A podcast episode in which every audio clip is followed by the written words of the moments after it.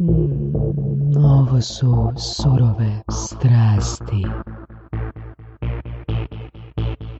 Um, čekaj sekundicu, da počnemo s intervjuom. Nećemo još reći ko je s nama. A, evo, krenut ćemo s jednom... Krenut ćemo u ovaj intervju s jednom tematskom Imamo pjesmom. Uvodnu glazbu sada. Čekaj, ali ne, to je neki oglas, kaj je ovo? Ma jebem ti Nećemo oglas. rezati. Bip, bip. Čekaj. Ma Jebem ti, evo. Možemo...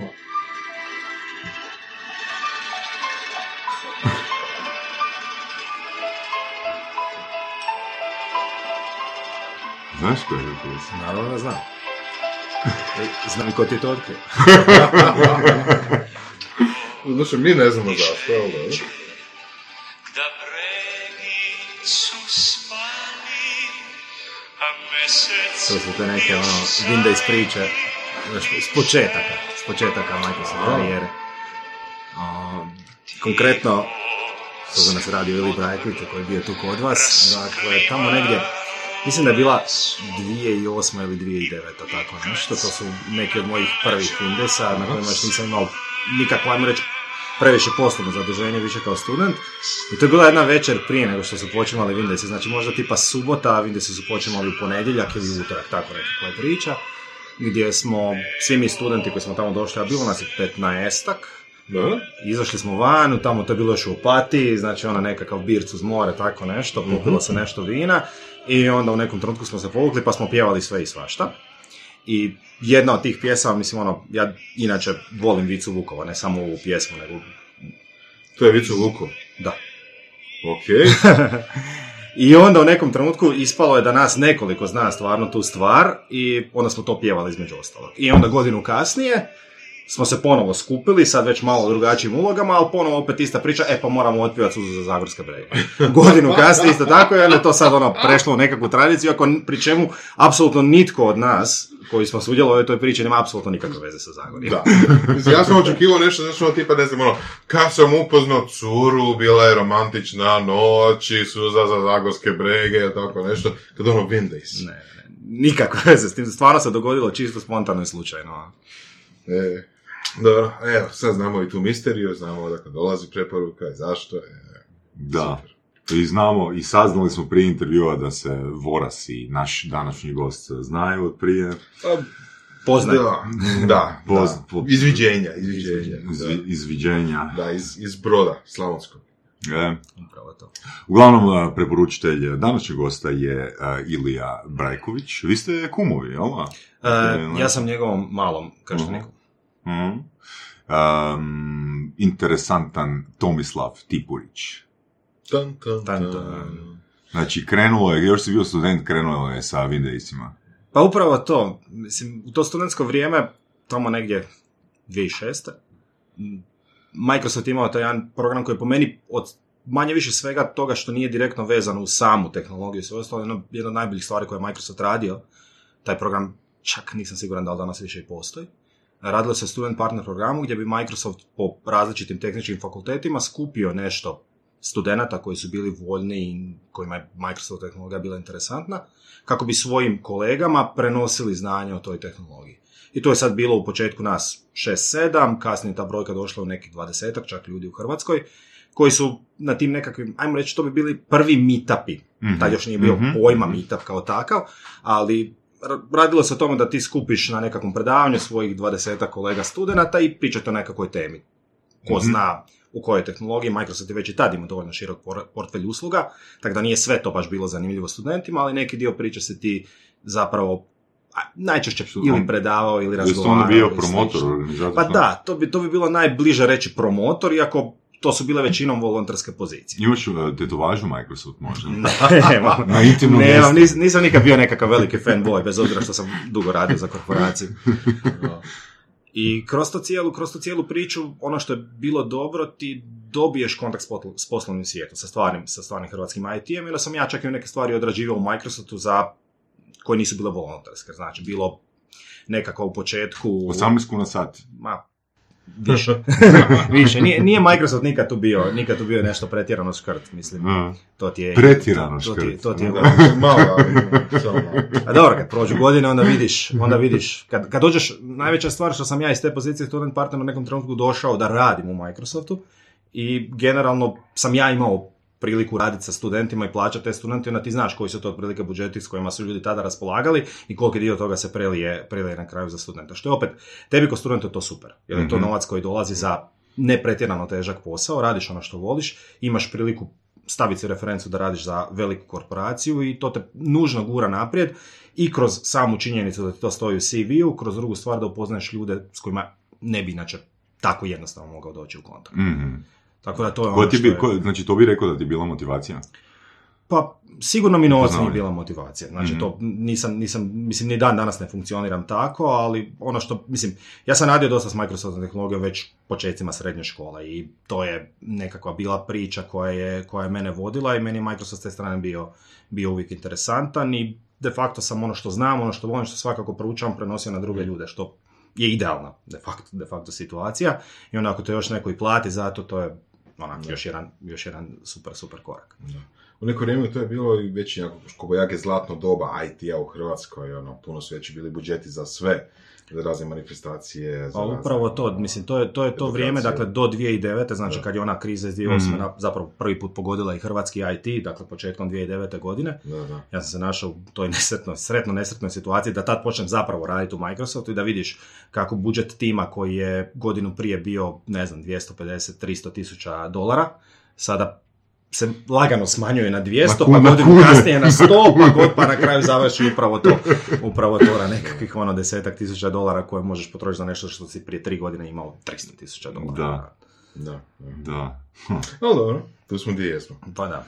A mislim, otišlo je to sad ponovo, mislim, hrvatski IT je danas ponovo u tom jednom velikom zanasu, drugačije je i Microsoft je de facto, ja dosta često volim reći, ja sam prošao kroz ta nekakva 3-4 vremena Microsofta, od onog vremena isključivo Windowsa, jako malo priča o nekakvim pametnim, pametnim stvarima koje se tiču de facto programera, sistemaša i naše stvarno struke, do vremena kad je to bilo super, u smislu jako puno se ulagalo u developera i tako dalje, istina opet na Microsoftoj tehnologiji, do nekog vremena pred cloudizacije svega toga gdje je to bilo u nekom mišljenju, do vremena potpunog otvaranja prema open source-u i jednog, ja bih rekao, dramatično drugačijeg Microsofta.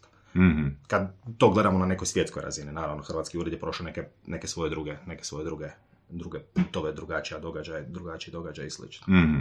Kak si se onda ti uh, pozicionirao u Microsoftu? Koje su ti bile strasti koje si u Microsoftu ispunjavao? Zadovoljava. Ispražnjavao. Ispražnjavao. Ispra... Znaš šta ti je stvar? E, Kad dođeš raditi u korporaciju kao prvi posao, to ti je najbliže što možeš opisati kao fakultet kojeg ne možeš platiti.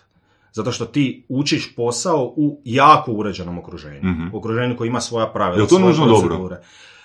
Pa ja ne bih rekao da je to niti dobro niti loše, nekom nešto odgovara. Ja mislim, imam u ljudima s kojima danas radim, imam priča jednih i drugih. Ljudi koji su krenuli iz startup firmi, preko nekih srednjih firmi do korporacija, ljudi koji su krenuli u nekim srednjim firmama završili u korporaciji, ljudi koji su radili u korporaciji završili u startupovima. Ima različiti su, različiti su putevi što, ka, kome, kome što odgovara. Meni je u Koje su prednosti, do- koje su onda prednosti tvog puta? E, ja bih rekao, mislim, za mene su prednosti to što sam radio u relativno uređenom okruženju. Mhm. I meni kao apsolutno novom zaposleniku je to do- dosta odgovaralo.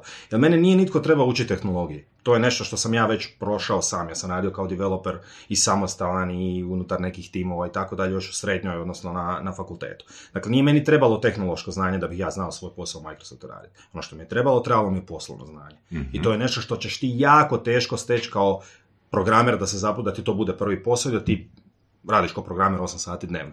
Treba će ti puno, puno više vremena da dođeš do nekakvog poslovnog znanja, da dođeš do A, prilike da... u- a poslovno znanje, na- što konkretno misliš kad kažeš poslovno znanje? Nekoliko stvari. Mhm. Prije svega to prič- pričali smo pa se možemo dotaknuti prvo da, da. budžeta. Znači na koji, način se, na koji način se formira marketinški budžet. Što je to što je bitno? Što su ciljevi određene kampanje? Kako se formiraju kampanje?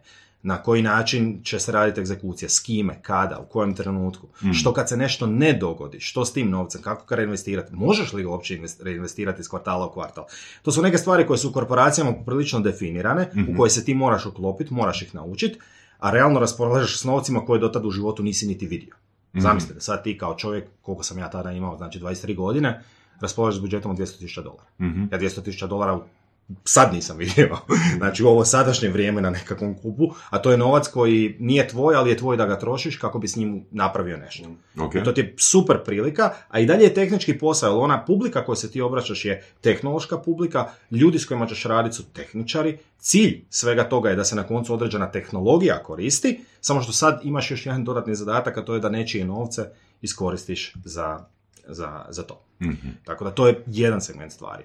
Drugi segment stvari je način na koji ćeš pristupiti korisnicima, partnerima, u tom slučaju čak i marketinškim agencijama na koncu, da si ti taj koji sad treba u jednu ruku naručiti uslugu, u drugu ruku trebaš to na koncu, ne bih rekao nekom prodati, jer ja u prodaji baš i nisam radio, barem ne, svakako ne u tom, u tom nekom početku, ali ti moraš naučiti kako se ophodi s ljudima, na koji način se dogovaraju sastanci, na koji način se pišu mailovi, kako se pišu mailovi koji su interni, kako se pišu mailovi koji idu prema nekome, kako od nekog nešto tražiti, kako nekom nešto ponuditi. Mhm. To su ti sve, je, je to sve, Jel može mi to, to sve... jel dobro dolazi kroz edukacije ili, ili jednostavno onak mentorstvo? Ono, U pravilu ne, imaš, imaš ljude oko sebe od kojih učiš. Mhm. Microsoft nije tipična, Microsoft nije kompanija koja ti dozvoljava da jako puno vremena trošiš na plaćenu, odnosno standardnu onu edukaciju, Mhm. ex katedra ili workshopa i tako dalje. Većinom je to ono 20% ajmo reći vremena troši, ti daju nekakvu konkretnu edukaciju koju ćeš prolaziti, 80% vremena je ono što oni zovu learning on the job. Mhm, Stave te u mhm. vatru i snalazi se. Dobro, i neki primjer, ono, kako to izgleda u praksi? E, a, trebam pomoć, ko, kome danas može napis, naučiti pisati interne mailove? Pa tako sigurno ne funkcionira, na, na, to će ti svako reći nemam vremena. Ono što je, ono što je meni, meni osobno bilo zanimljivo, eh, ja mislim da se u korporacijama najčešće koristi, najčešće koristi ta, ta nekakva sintagma nemam vremena. Aha. Niko nema vremena ni za šta, svi su prebukirani, svi rade 12, 14, 16 sati dnevno, ajmo biti realni, ne rade, ali takav se dojam stvara. I onda ti kad dolaziš kao novopečeni zaposlenik, tu si mjesec dana, djeluje na početku da ti niko ne može pomoći. Međutim, ono što je tu uvijek bio trik, odradiš dio posla sam, pokažeš da si spreman uložiti svog vremena, makar i krivo, e onda će te neko poslušati. Onda će neko vidjeti, aha, ok, ajde sad drugačije. I onda na takav način zapravo dobiješ, dobiješ vrijeme Znači, kolega. ako sam ja dobro razumio, onak jednostavnim jezikom, napraviš pogrešno i onda nekom starijem dopustiš da te ispravi i napravi ispravno. Pa da, ima, ima, ima, ima to, ima, to, je- to Samo nemoj doći bez ičega. Bolje dođi, bolje dođi sa failom nego bez ičega. Mislim, ima jedan od ono, naših poprilično istaknutih danas ljudi u IT tehnologiji, Luka Abrus koji je također radio u, u Microsoftu u to vrijeme. Ja sam biti, kad sam došao na poziciju, preuzeo sam de facto jedan dobar dio njegovog posla, on je odlazio prema nekakvom pre-salesu u, u, Enterprise timu.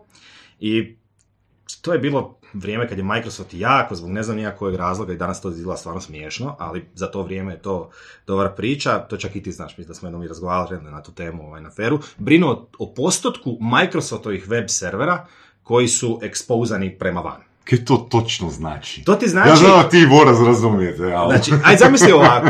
Dakle, svaki To, website... to je ono razne koji ako misliš da, da, da nije bitno, zapravo i nije ni bitno za krajnje korisnike. To je taj dio. Za krajnje korisnike apsolutno nebitno. Ispostavilo se za Microsoft na kraju apsolutno nebitno, ali to ti je korporacija. Postoji neka metrika, neko je negdje u Redmondu to definirao i spustio prema dolje i sad je tebi glavni problem u životu da taj postotak ne bude 46,8 nego 50,1 ili što god. Mhm. I sad, ti nemaš brojke, nemaš, mislim, ne- nemaš, nemaš na temelju čega tu brojku izračunati, ona je negdje postavljena. Pitanje je li ona i točna, ili se uopće točno mjeri. Međutim, ti moraš doći na nekakav call, nekakav sastanak sa prijedlogom rješenja i nekim izračunom. Ja zovem Luku, Luka daj mi molim te pomozi kako si ti to radio, ja nemam vremena, ne mogu ovo, ono, nema odgovora. Probam drugačije, ok, ajde, znaš ono, de samo me uputi, ma joj, ne mogu ti ja to sad ovako, onako. I ništa, na kraju ja uzmem brojke do kojih sam nekako uspio doći, pregledam neke stare izvještaje, što god, izračunam neki postotak i dođem do Luke, rekao, ja sam došao do ovoga, ti možeš reći, ovo u redu, jel ja uopće dobro razmišljam? E, super, sad si došao do nečeg, sad ajmo sjest na pola sata. Na kraju smo sjedili sat i pol vremena. Dakle, odvojio je vrijeme za mene, samo je, Mm. jednostavno ja sam morao doći s nečim. A onda smo mogli, onda smo mogli o tome razgovarati. To je, u pri- bit- to je u biti nešto što se u korporacijama najčešće gaji kao... Znači, ono- ali mogu si, na primjer, doći sa buketom cvijeća. Ne znam. Pa, tuć snitch. Čokoladicu, no. Evo ga, buket cvijeća, molim te, pomozi mi riješiti ovaj problem. Druga stvar koja ti pali u kasnim, u kasnim trenucima je e, kada već nešto naučiš i kad ti sa svojim radom možeš nekome pomoći. Ako si u stanju ti njemu na određeni način pomoći, njemu skratiti posao, donijeti veću vrijednost, da nešto lakše napravi, brže, bolje, više, što god, e u toj situaciji ćete ljudi slušati i pomoći ti u tvom poslu. To je nekakav, ajmo reći, ta nekakva interna politika koja, koja onda prolazi i koja te, koja te zapravo gura dalje. Mhm. Kak si napredovao? Kakav je to, to proces bio? Pa, opet, ono što je u korporacijama, sad ne mogu govoriti generalno, ali u Microsoftu je jako bitno tko ti je šef. Odnosno, kako se to u Microsoftu zove, tko ti je people manager.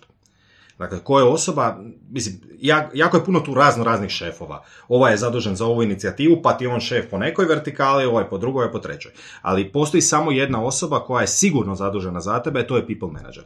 Najčešće je to šef tvog odjela, ali ne mora nužno biti. Ovisi o tome koliko je, kažem, Microsoft sve radi na razini Amerike, onda se to spušta kod nas. I onda za nešto što ti u uredu u New Yorku imaš recimo 500 ljudi, u Hrvatskoj rade dva čovjeka i tako Mhm. dalje. Pa onda nemaš svih odjela, nemaš svih pozicija.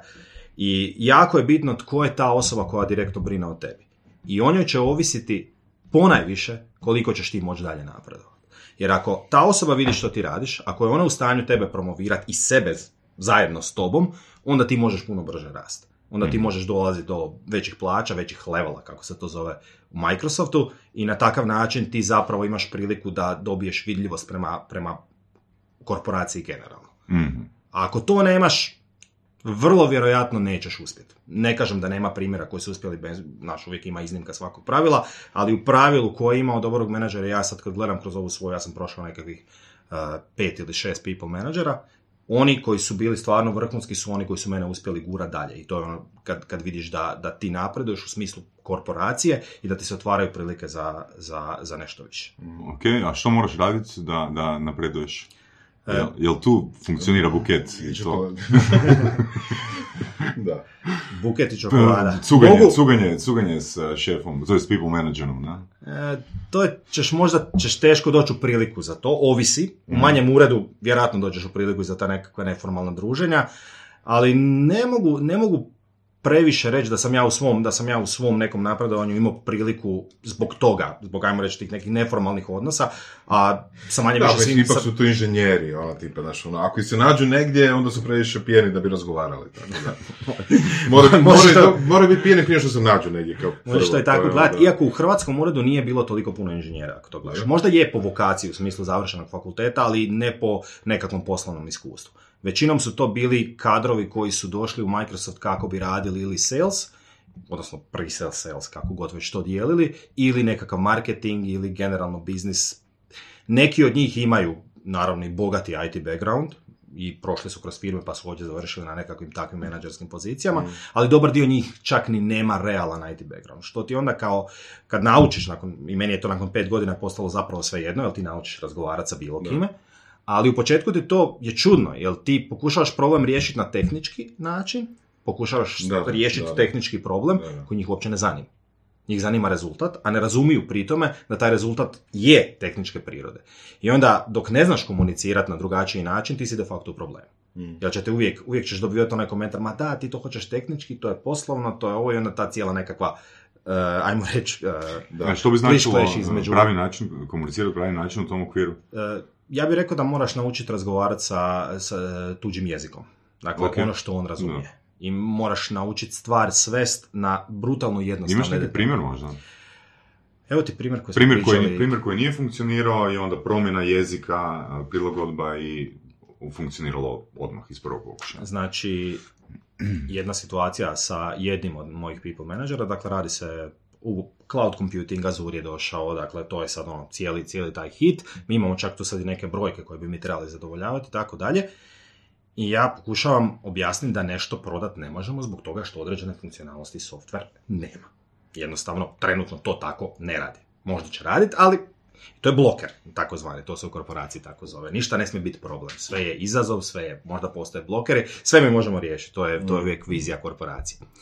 I u situaciji tako ja prilazim, ok, problem je taj, taj, problem je ovo, problem je ono, pro- i problem, problem, problem. da, Jel ono, ti kao inženjer tražiš probleme priloge. koje ćeš riješiti. Tehničke prilike e, ne dozvoljavaju. Upravo Tehnički to, problem. tehnički je problem. Da. I ono, ne prolazi, ne može, ne može to biti komentar, moramo se više truditi, moramo naći zaobilazne načine, sad ono, znaš, sve to što, taj takozvani wishful thinking u, u toj cijeloj priči. I onda ja dođem i kažem, ajmo drugačije, ajmo napraviti plan. Ovo je taj taj korisnik, mi želimo tamo prodati to, možemo to napraviti kroz neke sljedeće faze. Ovo će biti razgovor s menadžmentom, ovo te molim ja za pomoć, tu mi treba tvoja pomoć, da otvoriš te i te situacije, ovo ćemo napraviti ovako, ovdje će biti nekakva edukacija i ti složiš plan oko nečega što si realno i dalje uvjeren da ne možeš riješiti. Jer imaš tehnički problem. Ali tehnički problem ta osoba ne razumije. Ali ona razumije kako će otprilike pristupiti toj cijeloj situaciji i ono što ti znaš, to jest nadaš se, da u periodu vremena dok se sve ove stvari dogode će se problem riješiti. I u jednoj situaciji smo imali sreće pa se to tako dogodilo, u nekima nije. Ali opet, cijeni se... da će, da će pasti nekog drugog kad ti odeš tog projekta. To je isto jedna od opcija. Ima, ima i toga. Ja to baš nisam znao preći dobro raditi, ja ne volim... Ali ja, znači, ja se ne volim kako se radi. Upravo to. A? I naj- možemo malo zaviriti u te strategije? Pa ja sam možda malo krivi, ja sam možda malo krivi su, sugovornik za tu Man, politiku, ti si savršen. Ti si savršen. jer ja nisam, ja nisam Ne, tako jel ti sad mene žicaš bukete da nam ti to ispričaš? Ovaj, Možda, ne znaš, nikad ne znaš. E, znaš šta ti je stvar? E, korporacija uvijek funkcionira unutar fiskalne godine. I zanimljivo je koliko se stvari, Microsoft ima od, e, pomaknutu fiskalnu godinu za šest mjeseci, znači od 1.7. do 30.6. Zanimljivo je kako svi problemi koji su, ili svi, sve situacije, izazovi i slični, do 30.6. 1.7. jednostavno nestanu. I To je, imaš to je ljudi- onak, to je onak, ono, vrijeme lječi rane. Upravo to. Imaš ljudi koji su ti, imaš ljudi koji su ti u stanju doslovce funkcionirati na način da stvar dovoljno dugo guraju da se ona jednostavno zaboravi. Da, da, da. Jer sljedeće godine dolaze drugi targeti, dolaze druge priče, dolaze druge stvari koje su bitne i neka stvar koja je ono do 36. bila najvažnija stvar na svijetu, na jednom 1.7. više ne postoji. Uspjeh, uspjeh preko noći. Da. Zakon. Znači ono, Zakon. strategija za korporaciju, ono, poglavlje prvo, kako izbjegavati poslove. poglavlje drugo, muku moja pređe do drugoga. E, a to ti ima, to, Poglavlje treće, to ti ima jedan naziv u korporaciji koji smo mi dosta često, dosta često ovaj, koristili, a zove ti se over the fence management. Je imaš prebaci ne, neku, upravo to, kad imaš neki problem, prebaci ga preko ograde, daj ga nekom drugom, da ga neko drugi rješava. Proglasi to nečijim drugim teritorijom. problem je ako se vrati ono kroz jedno pet ograda. O, zna tebi. se vratiti, zna se vratiti, zna se To je ono ko putujuća bombonjera, da, da. Kišona. jebote. Nakon 15 godina dođem po prvom pošiljatelju. Da. Zakon. A ovoga, koliko si onda e, pozicija ovoga prošao? E, koliko si rekao, 8 ili 10 godina? Znači, pa realno, ako računaš i ovaj studentski dio priče, onda je 13 službeno zaposlen 10, malo preko 10 godina. Mhm. Prošao sam nekih 4 ili 5, samo treba uzeti u obzir da se tu i organizacija tri puta promijenila, pa ti nekad promijeniš poziciju bez da se išta promijeni zapravo. Promijeni ti se naziv pozicije, raportiraš nekome drugome, ali generalno nastaviš raditi sličan posao. Ako gledaš po vrsti posla, promijenio sam recimo četiri pozicije. Mhm. Znači radio sam u početku isključivo sa developerima, znači taj nekakav dio, ajmo reći, development marketinga u smislu usmjeravanja tih nekih aktivnosti kako bi se što više developera bavilo Microsoftom tehnologijom.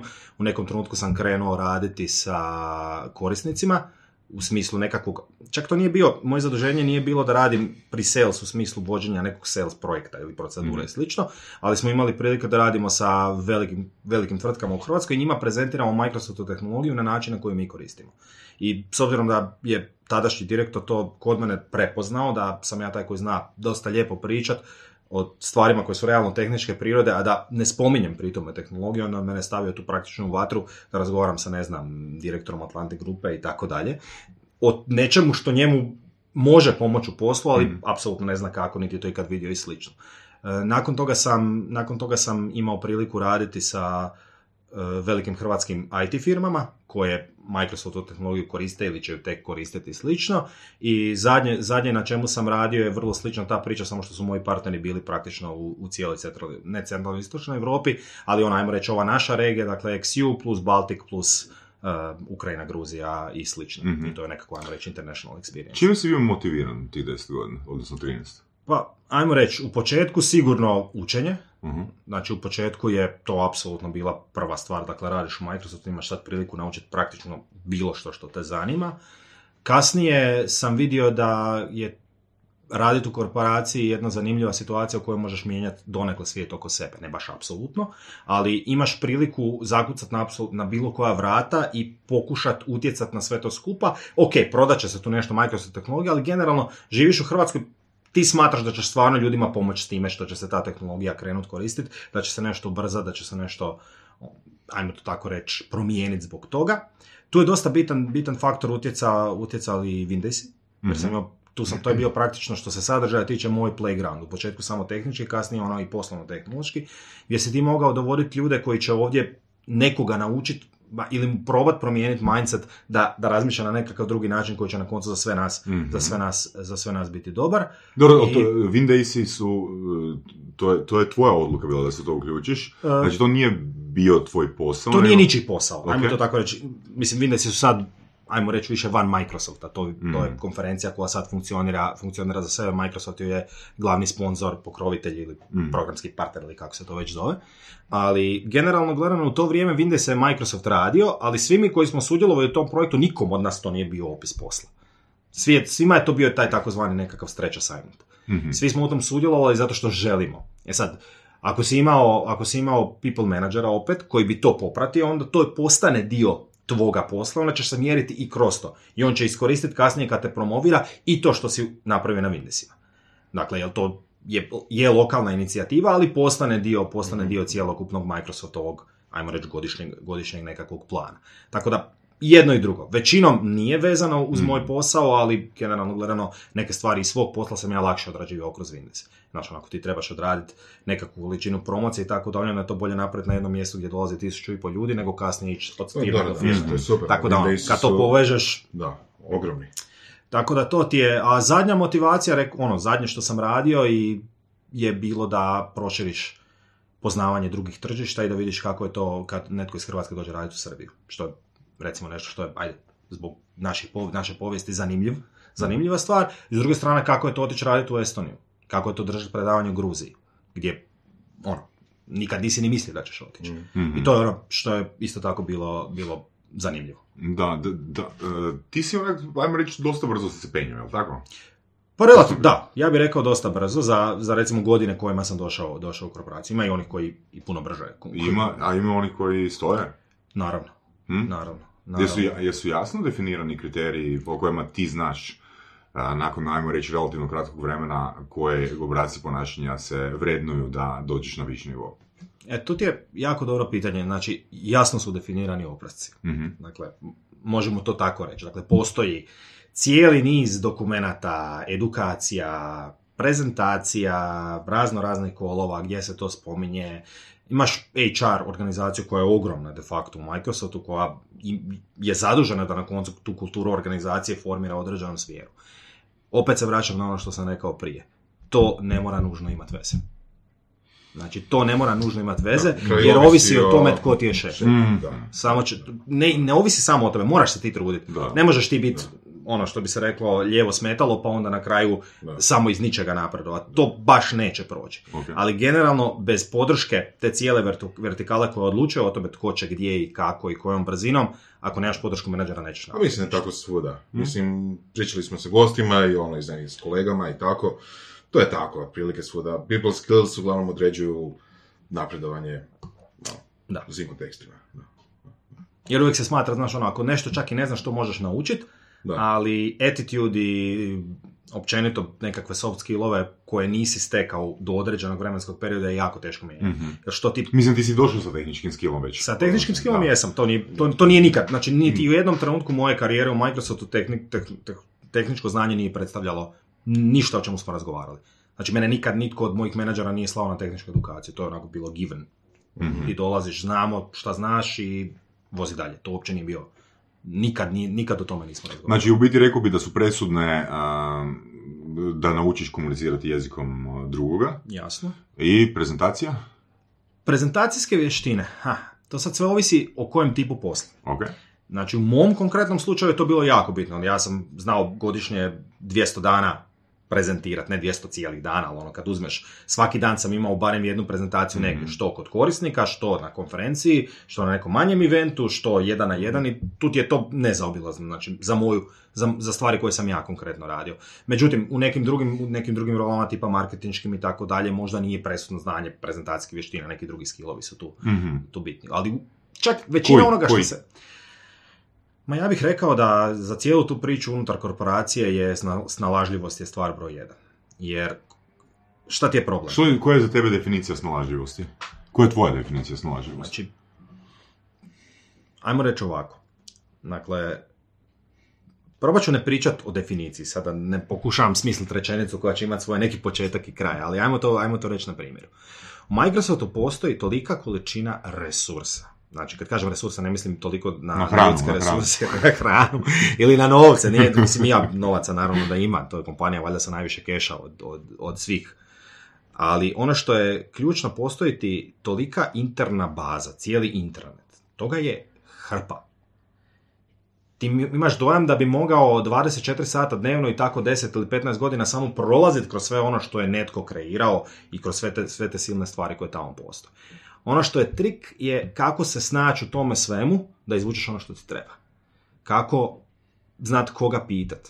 Jer ono što mi svi, primarno svi profesionalci rade, ti gradiš networking. Mhm. Vanjski network je nešto što je normalno, znači kroz LinkedIn, kroz ovakve stvari na koncu, kroz eh, bilo kakve sastanke, bilo kakve kave neformalne, bilo kakve meetupe, što god. Ti gradiš network. I to je ono što je tvoja nekakva baza koja će ti trebati za bilo što što god hoćeš raditi u životu. Ono što u korporaciji još dodatno moraš raditi je interni networking. Mhm.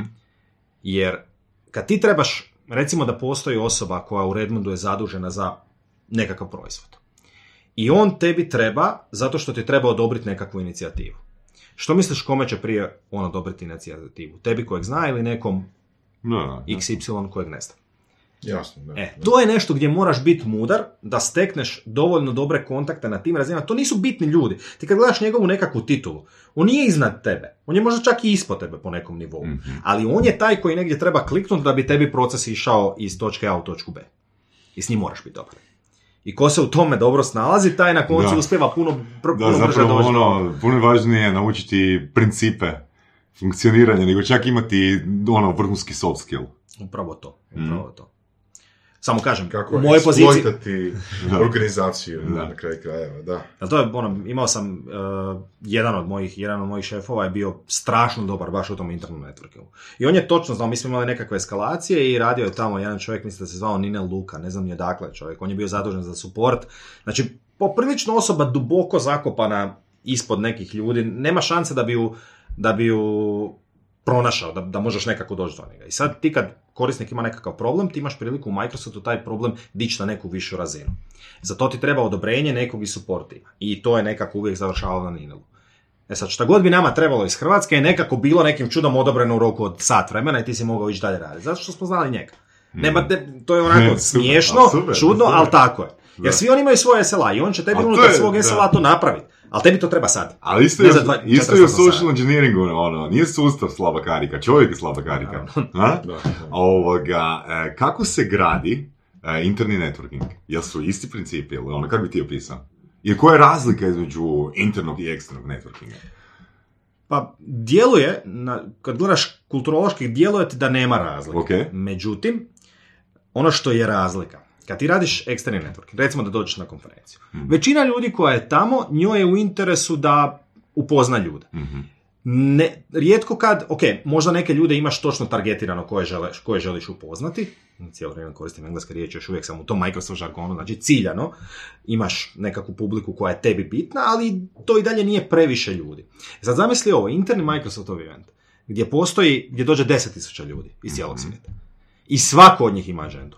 Svako od njih nekog hoće upoznat, a ti hoćeš njega upoznat. Mhm. I u toj cijeloj priči se snaći. Buket. E, tu ti prolaze, tu ti prolazi to. E, imaš, imaš ljude za koje se pročuje da su druže ljubavi i tako dalje. I onda, znaš, ono, aha, tamo je, ne znam, tamo su, moj inače interni nadimak u Microsoftu je bio tipsi zbog prezimena. I onda, aha, tamo su tipsi, tamo je ovaj, ajmo tamo otići. I onda na takav način grade se te nekakve grupice ili neko drugi voli nekakvu drugu ekipu, pa ode, ode kod njih. I to ti uvijek... Čekaj, kao. sam malo, znači, ako sam ja dobro razumio, ti me ispravi, znači, ono, prije tog uh, eventa internog, znači vi imate tlocrt neki. I onda onak, ono, prvo onak zapamtiš memori, i onda radite strelice, ono puteve di ćete se kretat, ono, u cilju da dobiješ tu osobu Da, koju to- onak deset dosta, si, dosta si to karikirao, Da. ali, ali recimo, evo ovako ću ti... Ili staviš onak napravu za praćenje osobi, ono, tipa džepić, ono, od odijela, na? I ono, znaš cijelo vrijeme di je. Ili, Da, ili se penješ to ekrem na drvu i onak gledaš. to sad već zvuči dosta scary. Ali ono što recimo znaš, ti znaš da je nekoliko predavanja na toj internoj konferenciji, to i dalje bude, kažem, to je 10.000 ljudi, to je interna konferencija koja je veća nego bilo, u to vrijeme veća nego većina eksternih Microsoftovih eventa. I ono što ti znaš, ti znaš da će tebi bitni ljudi biti na, ne znam, kinotu za marketinšku organizaciju, na kinotu za, ne znam, tu i tu organizaciju i to su mjesta gdje se želiš pojaviti. I na temelju toga onda pokušavaš uhvatiti te ljude, jer Kako? da će oni... Kako, Tomislave? Jel možeš par svojih šema? Pa ja, ja ti ovo pričam, ja ti ovo ne pričam toliko iz iskustva, ali to nije bila neka moja jaka snaga. Mene to Aha. nikad nije zanimalo. Ja ti interni networking nisam nešto pretjerano radio, zašto moj nikad nije bio cilj da u Microsoft odem ne znam koliko visoko da dođem do Redmonda, da iselim iz Hrvatske tako dalje, mene to nije zanimalo. Ja sam uvijek znao da postoji trenutak u kojem ja kažem doviđenja. Mhm. I za razliku od recimo, vjerojatno si čuo i ta cijela priča koliko je otkaza bilo u Microsoftu zadnjih ono 3-4 godine, ja sam otišao svojevoljno. Ja sam otišao u trenutku kad sam rekao, ok, sad je dosta.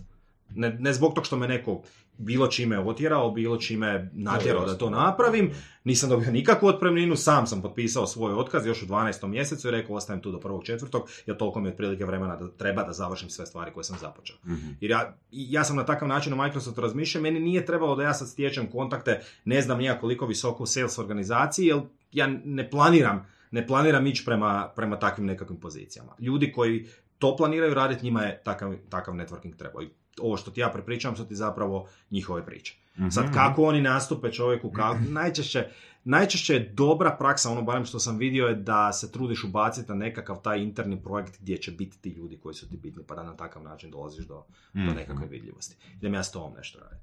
Ono što sam ja dosta kasno naučio, a to je, vrije, to je recimo nešto što se može primijeniti i, i na eksterne, na Mhm. eksterne stvari bez ikakvih problema, je način, mislim, u korporaciji kao takvoj postoji mentoring kao koncept, znaš, i onda tebi neko bude mentor, pa to se njemu lijepo vidi na njegovom karijer planu, te, znaš, ono, tebi se vidi, ali ti se kao trudiš više i ti s, tim mentorom provedeš neko vrijeme. I uvijek se nekako forsiralo, trebaš imati jednog mentora, eventualno dva.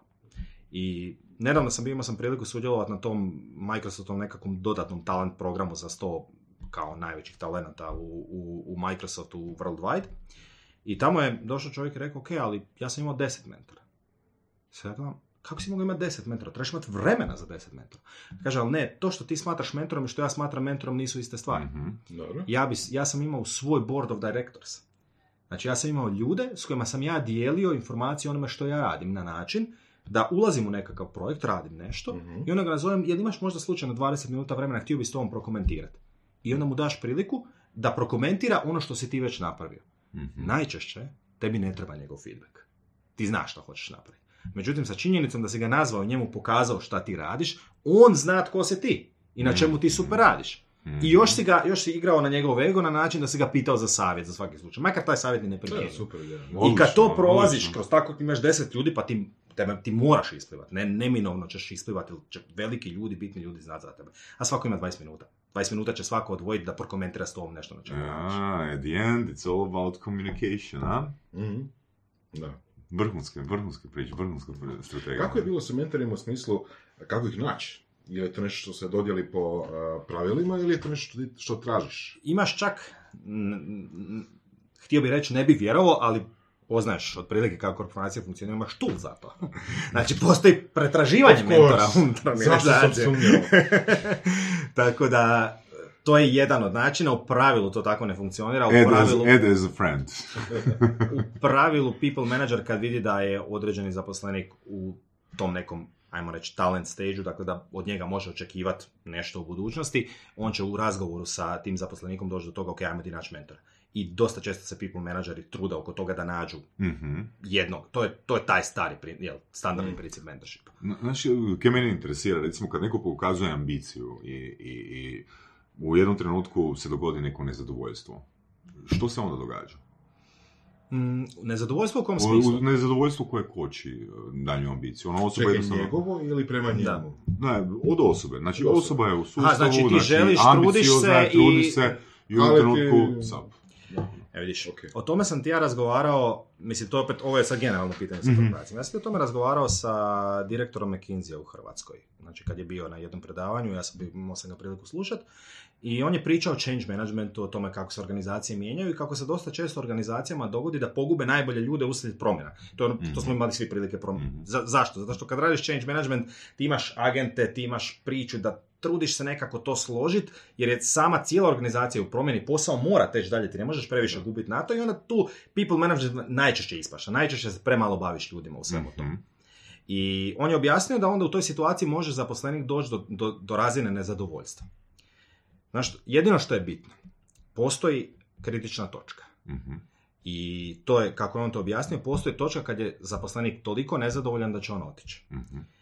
I ja sam ga na to pitao, rekao dobro, ali eto u vašem iskustvu, 20 i kusor godina change managementa i u velikim organizacijama, je li moguće takvog zaposlenika koji dođe do te razine nezadovoljstva vratiti nazad, na, uključiti ga nekako? Mhm. Gledaj, teoretski je moguće, ja to u svojih 20 godina nisam vidio. Tako da, to je ti ono što je problem. Nezadovoljstvo se događa, nezadovoljstvo se može događati na dnevnoj razini. Međutim, niti Microsoft, po meni, barem prema ono što sam ja vidio, nije uspio, kad to nezadovoljstvo dođe do određene razine, koja je gorčina najčešće, vratiti tog čovjeka. A zašto ne postoji tool da se napravi predikcija nezadovoljstva? To, evo, evo, nova ideja za startup.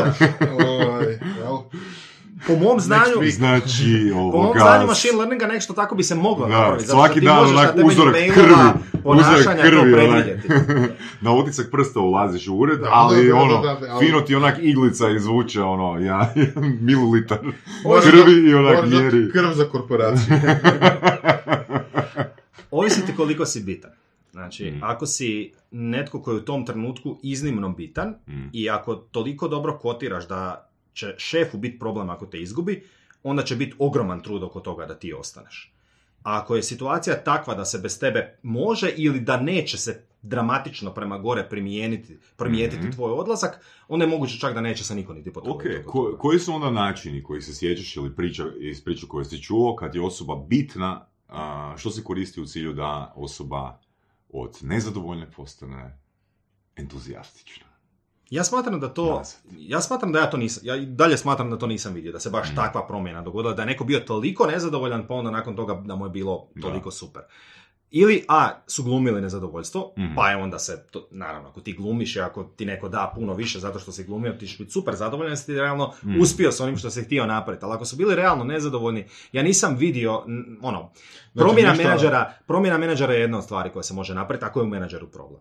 Događalo se, ako je samo to problem, ali to ti onda ni nije nekakvo dramatično nezadovoljstvo. To je onda nezadovoljstvo trenutnim menadžerom, a ne firmom u kojoj radiš ili poslom koji Mm. radiš i to onda možeš eskalirati prema gore i to se riješi. Imao sam, imao sam priliku, priliku Mhm. baš na osobnoj nekakvoj, nekakvoj priči takvu priču proći. I to je super, to se, to se može riješiti ako si dovoljno glasan i dovoljno ljudi čuje šta je problem i ako jasno artikuliraš da nije problem A, B, C, D, firma, posao, ne znam nije šta, nego jednostavno nisi kliknuo sa onim ko ti people manager. I to je ok. I to se tolerira i takve stvari se rješavaju. Ali ovo pravo nezadovoljstvo, kad se ti, kad se ti ljut na to što korporacija ide u određenom smjeru, kad si ti apsolutno nezadovoljan e, klimom u kojoj radiš, poslom koji radiš, ono što se traži od tebe da radiš, to nisam uspio nikad vidjeti da je, da je korporacija uspjela, uspjela Mhm. riješiti. Jer ako si nezadovoljan samom plaćom, to se može riješiti. Dobro, da, to, to, to se riješi ovo što se nabrojao su uh, kriteriji po kojima ono osoba više ne osjeća nikakvu identifikaciju sa... Upravo to, ali pitao si To- kako, da. kako dobiti... da, različiti kriteriji, različite razine, ali tipa, ne znam, ono, osim onoga što si rekao da je čovjek nezadovoljan smjerom koje firma ide ili tako nešto, Da. ostale stvari mi se čine da bi se mogle riješiti, na primjer, ne znam, preseljenja. Ne? Slažem se, samo kad to govoriš, onda je pitanje opet u kojem, u kojem kontekstu, kontekstu korporacije govorimo, ali nije tako jednostavno iz Hrvatske Ok. otići nekud van. Moguće je, Mhm. ali recimo, tebi neće nitko odobriti da samo tako Dobro, da, to je pređeš iz zagrebačkog da, da. ureda koji je dio neke tamo zakopane organizacije za koju nikog Istina, nije briga, Da, da, da. ovaj, da pređeš u recimo njemački ured. Može se, nije, ima primjera, samo što to je opet planski. Da, to je više bilo u kontekstu Amerike, američkih nekakvih... ono, Tamo to vjerojatno pije vodu. da, Tamo to vjerojatno pije vodu. Mm. Samo američki Microsoft funkcionira dosta, dosta drugačije nego globalni Microsoft. Microsoft je dalje firma, kak- kako mi to volimo reći, znači američka firma sa, firma sa glo- globalnom prisutnošću.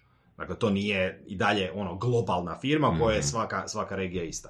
Iste su ti ono Western Europe, dakle ono velike zemlje, pa plus Njemačka, Britanija, Amerika, Japan, Koreja eventualno. Dakle, to su tržišta koja su, koja su ključna. Ali Mislim, ako uzimaš, e, to su brojke, ja sad nemam više ove nekakve posljednje brojke, ali znam da se nisu nešto dramatično mijenjale. Microsoft je ove godine prihodio negdje 130 milijardi dolara, mislim da je tako bilo 131, 2, nebitno. Hrvatski ured ti radi 50 milijuna. Da. Mislim, Da. to su statističke greške. Mm. Ma to je manje statističke greške. Mm. Koje su još druge stvari koje razlikuju lokalno, lokalni hrvatski Microsoft, na primjer, ili možda regionalni od, eto, nekog, neke veće države ili globalnog vaš?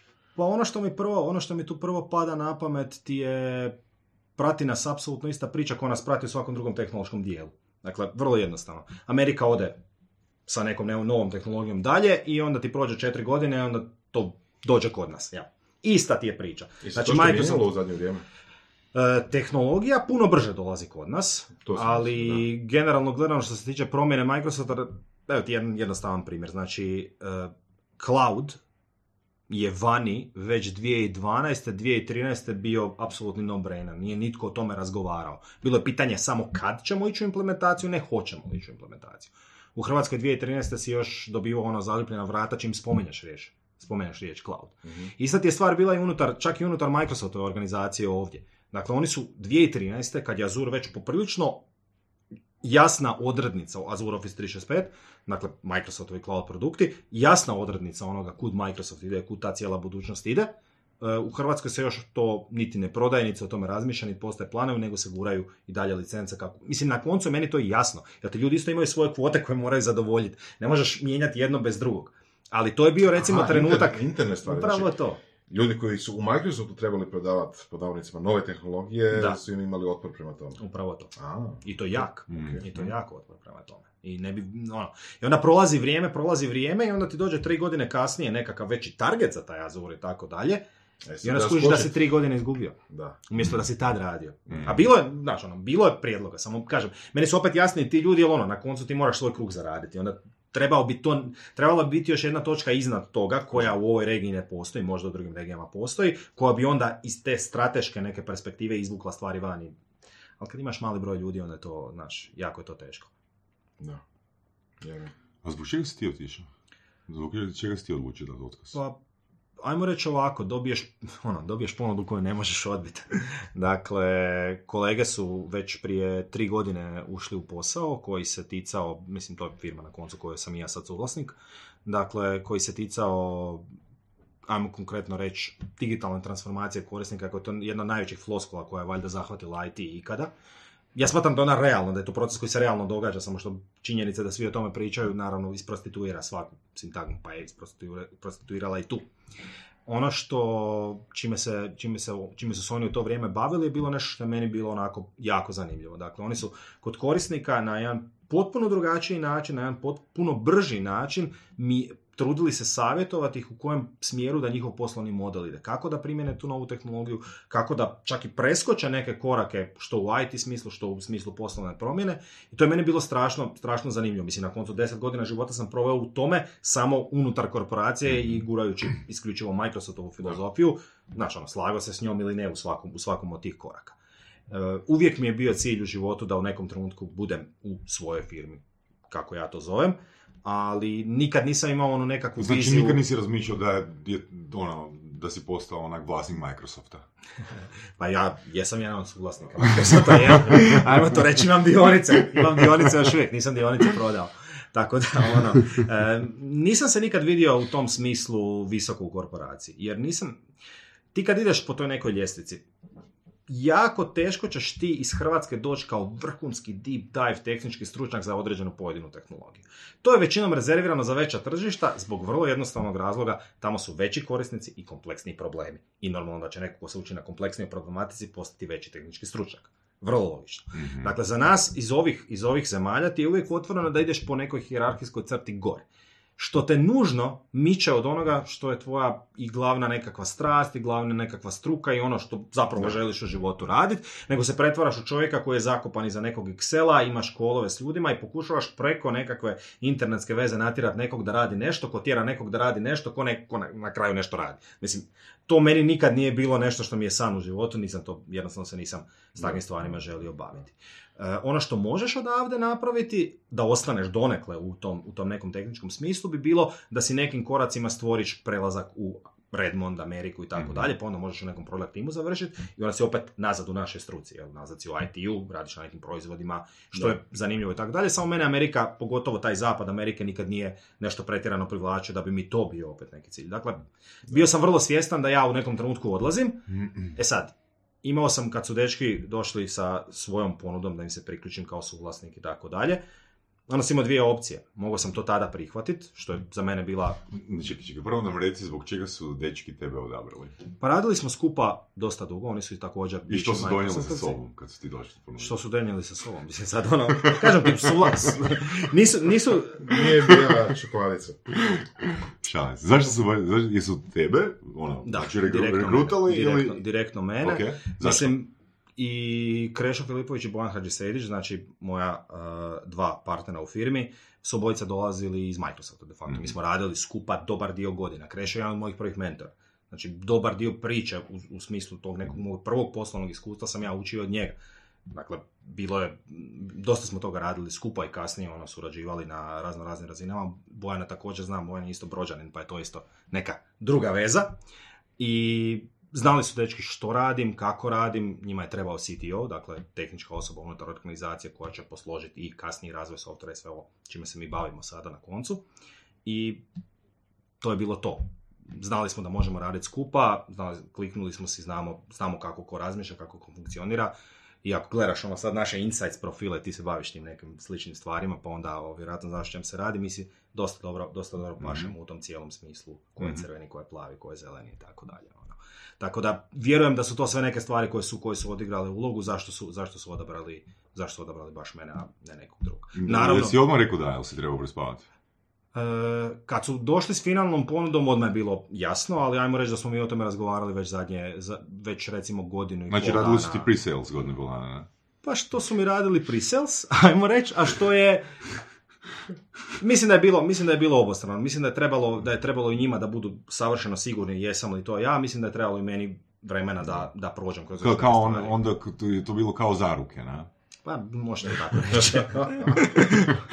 Evo, evo ti prvi prsten, ovoga za godinu i pol dana je vjenčanje. Možda se predomisle u tom, u tom ovoga periodu. A, super mi je što si spomenuo to da u Hrvatskoj zapravo ima jako malo tehničkih pozicija, nije da ih nema, ali ima ih relativno malo.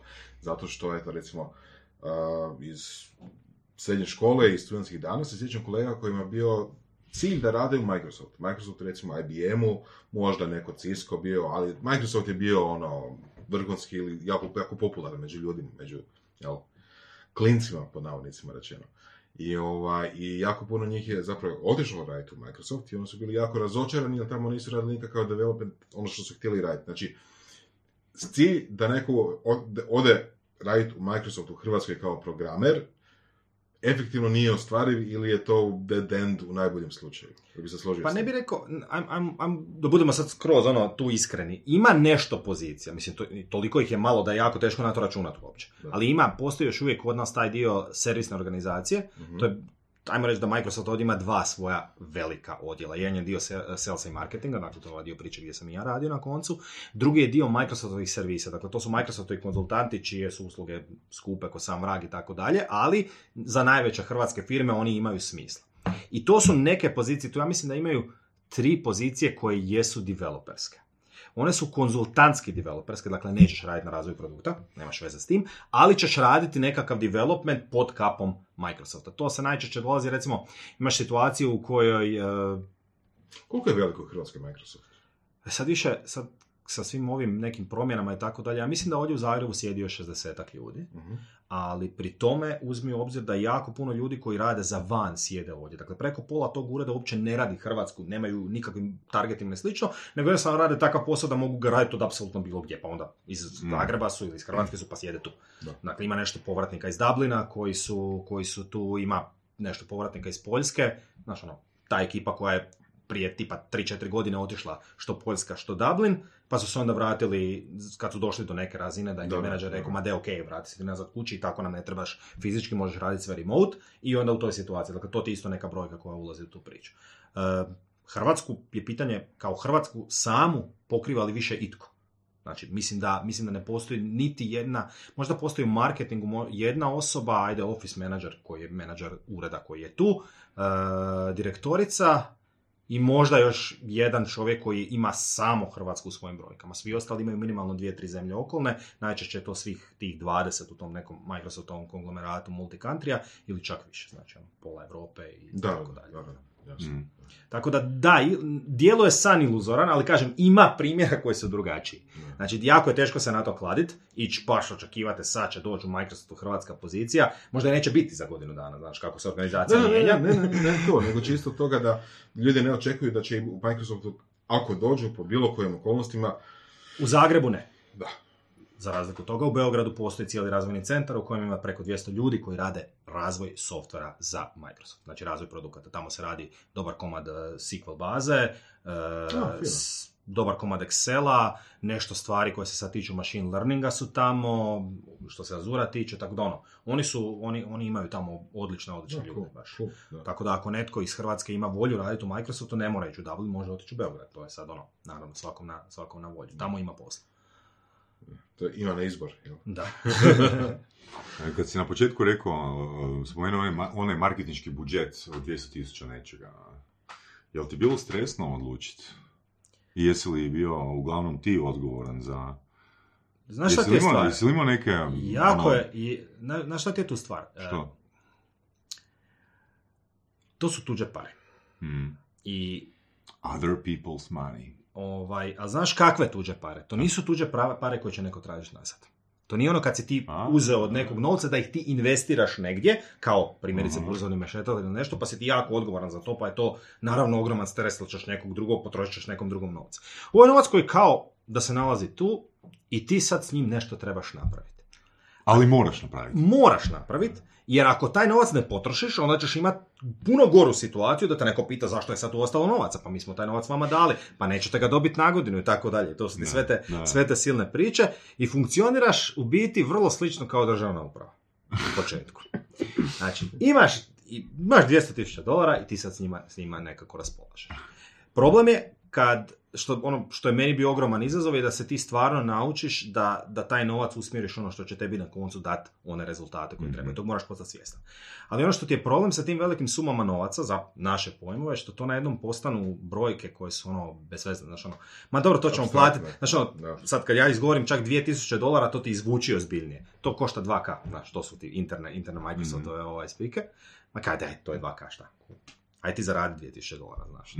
sad mi sad, ali ono, to pa 2K, to je ništa, to bez veze, otvoriš narudžbenicu, to se napravi i čao doviđenja. Niko te zato ne pita, kužiš. Mhm. To je ono što je, ta, ta nekakva kontrola je, ona je sad puno veća, mislim na koncu Microsoft je, zato kažem da sam ja prošao kroz to neko vrijeme, znači, ja se sjećam mi kad smo to u, u tom periodu stvarali, otvarali te narudžbenice, da si ti na narudžbenici pisao ono dvije riječi.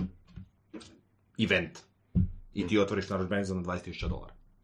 Danas to više nije tako. Danas ti stvarno moraš poprilično detaljno opravdati svaki dolar koji se troši, za šta se troši, kako se troši i tako dalje.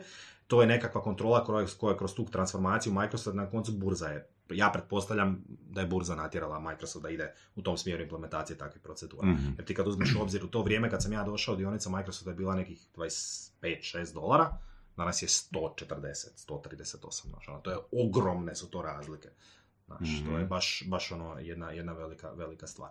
Ali u to vrijeme je stvarno, znači ti si imao dojam ko da je tu na računu neki 200.000 dolara koji treba to. negdje raspodijeli. Znaš, Ne znaš ti ništa. potrošiti. Znaš, jer nisi na koncu ni ti odgovoran, nije, nije dano tebi, dano je tvom odjelu, tvom menadžeru, on je Da. taj koji to treba braniti. On je na koncu taj koji to odobrava, ti samo daješ zahtjev za narudžbenicom, neko nju treba odobriti. Nije na tebi da ti, ovaj, da ti brineš šta će se sad s njim da, dogoditi. da. Da, da. Umjesto ovoga potpisa, ono, da bude još jednostavnije, onak imaš faksimil. Dva K tu. Dva K. tamo. Pa da. Pet. Sedam. Da. A kak je danas u, u tvojoj firmi? Koliko sad? Če- Četiri mjeseca si rekao? Pa, godinu tu, od prvog četvrtog sam Prvog četvrtog. službeno, ali ono, zadnjih mjesec dana Microsofta sam ja bio realno na godišnjem, dakle, ajde, prvog trećeg Mm. sam počeo već neke stvari raduckat, čak od prvog prvog kad su Mm. već svi u Microsoftu znali da odlazim i tako dalje, onda sam ono nekad iza posla znao. Koliko Već. puta si požalio što si otišao? Niti jedno. Niti jedno. Mislim da je bio dobar prisel. Da. Nije stvar samo toga, nego znaš, Da. djeluje ti da će ti falit stvari. Mislim, ja mogu reći da Ali to je ono, znaš, ono kao, ne znam, ono, prvo si, ne znam, u školi, pa misliš da će ti faliti škola, pa odeš na E, faks, pa ti to ne ti, fali. ali doslovce to. Pa si na faksu, pa misliš da će ti faliti faks, pa kad odeš, pa odeš, pa ti ne fali. Upravo to, to je, to je takav nekakav osjećaj, znaš.